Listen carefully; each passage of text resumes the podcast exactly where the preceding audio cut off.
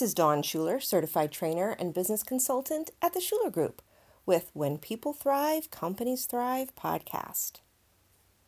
A couple of years ago, we were doing individual interviews as part of our company climate engagement with one of our clients.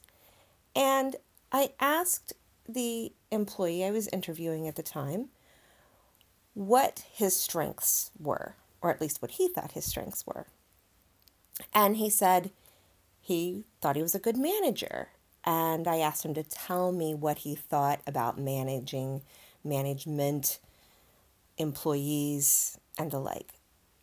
And a phrase has stuck with me these years.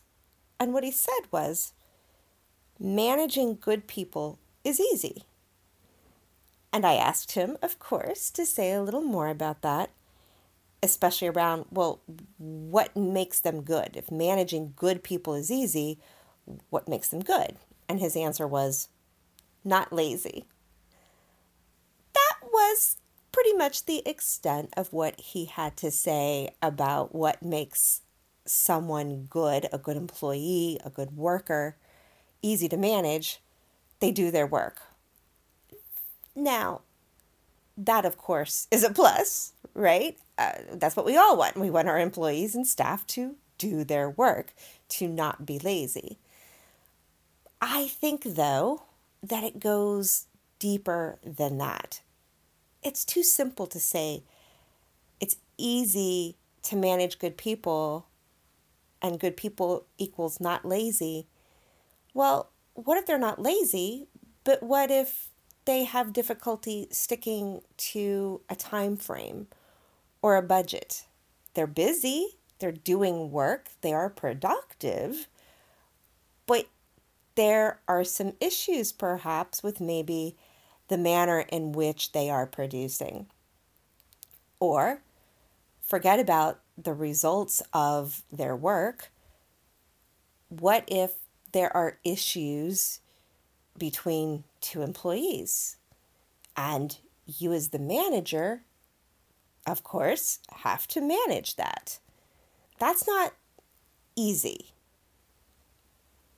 That particular scenario having two of your team members at odds with one another and in conflict probably ranks fairly high on a manager's list of things they don't like about being a manager. We can still use that idea of managing good people is easy. Let's just define good a little more carefully. Using that same scenario where two of your team members are in conflict in some way, if they were good people, we could probably assume that at their core, they want to do a good job, as we've said, and they don't want to be hurtful to others. They don't necessarily want to be in conflict they do want to move forward and they want to come to a resolution. So, in this case, the manager's job is to pull that out of them, meaning inspire them so that they want to come to a resolution with their coworker. I believe that a good manager, not just the good employees, but a good manager has to create buy in, has to give the reason why this is important for the work product as well as this personality conflict that has arisen. Create buy in. Explain why this is important. Perhaps one or both of these employees in this scenario want to feel heard and acknowledged. And that means time. In other words, the manager has to take the time to hear and acknowledge and help them work on this issue. Now, this particular episode is not about conflict re- resolution or relationship issues in the workplace. It really is about that idea of managing good people is easy. And it really can be, but it takes some effort, of course, on the place of the manager. Sometimes I think about that managing good people is easy, and I wonder if it's about managing good people is easy, which means I don't really have to do anything. And that's really my preferred style of management. I do wonder if that was behind that particular employee's statement. We've run into managers who honestly shouldn't be managers they were promoted to that position usually because that was the logical vertical movement up the ladder in that organization.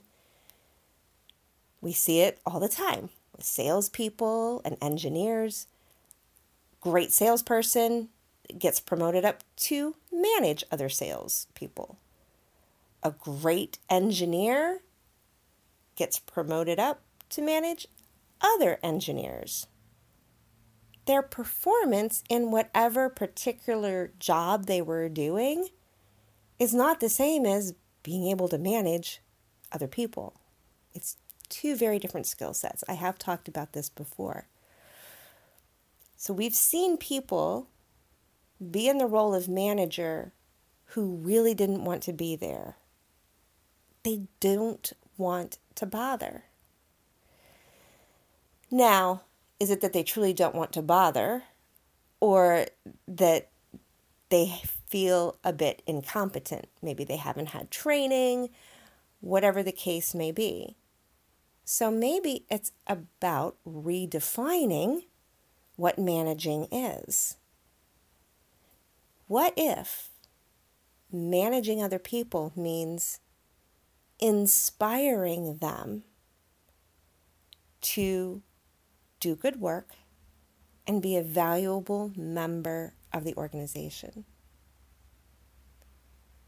I've also talked about how managers need to be champions for the success of their people. The role as a manager has its own duties and responsibilities. Now, maybe somebody in that particular role has another role that it's not just managing people, but there are some actual work product to get done. But some of that time has to be devoted to the role of manager. So, what does that look like? Do you have an item on your to do list that says, do a manager thing today? And if you do, would you even think about what that is? There does need to be some time devoted to managing, yes. And it looks like giving feedback, checking in, reviewing work, answering questions, inspiring, giving them the information they need to understand why they're doing what they do. If somebody has, as part of their regular duties, task A, and they have no idea why it's important, why they're even doing it, they're not going to have much buy in. They aren't going to be inspired to do it. But if you can explain to your employees and staff, here's why this thing that you're doing is so important, or here's why we need to stay within this time frame. Here's why we need to stay within budget. Going back to the beginning, where I said by this employee's definition, managing good people is easy, and good people means not lazy, I asked, well, what if they're busy and productive, but they have other problems that you, as the manager, need to help them fix and solve and work out, like being within a certain time frame, being within budget. They may not understand why that's important. Of course, on some higher level, we all get yes, stay within budget and get it done within a certain time frame. But do people really understand what happens if those things slip? Do they understand the cost of that?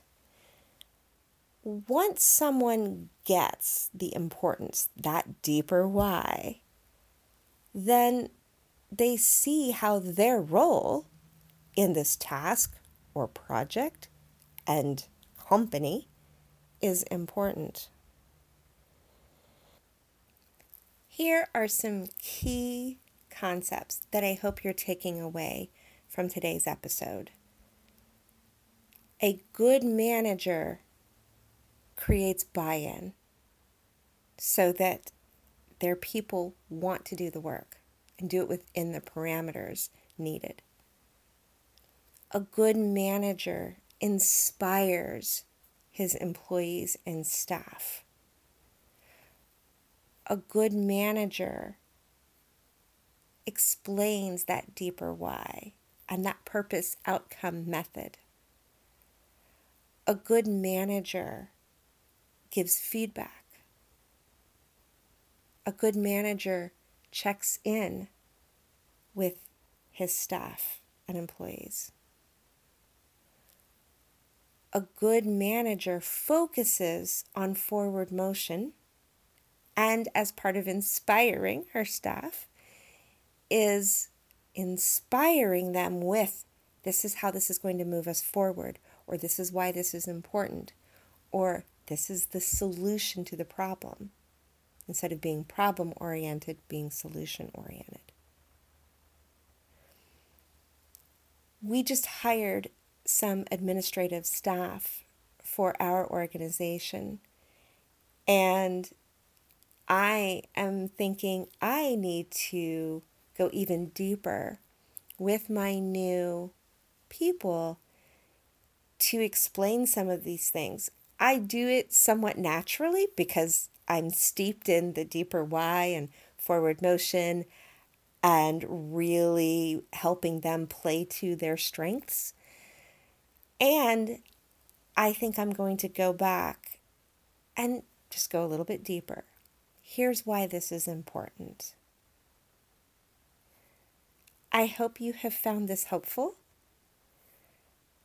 Thank you for listening. And if you haven't already, I'd love for you to click subscribe on your favorite podcast listening platform.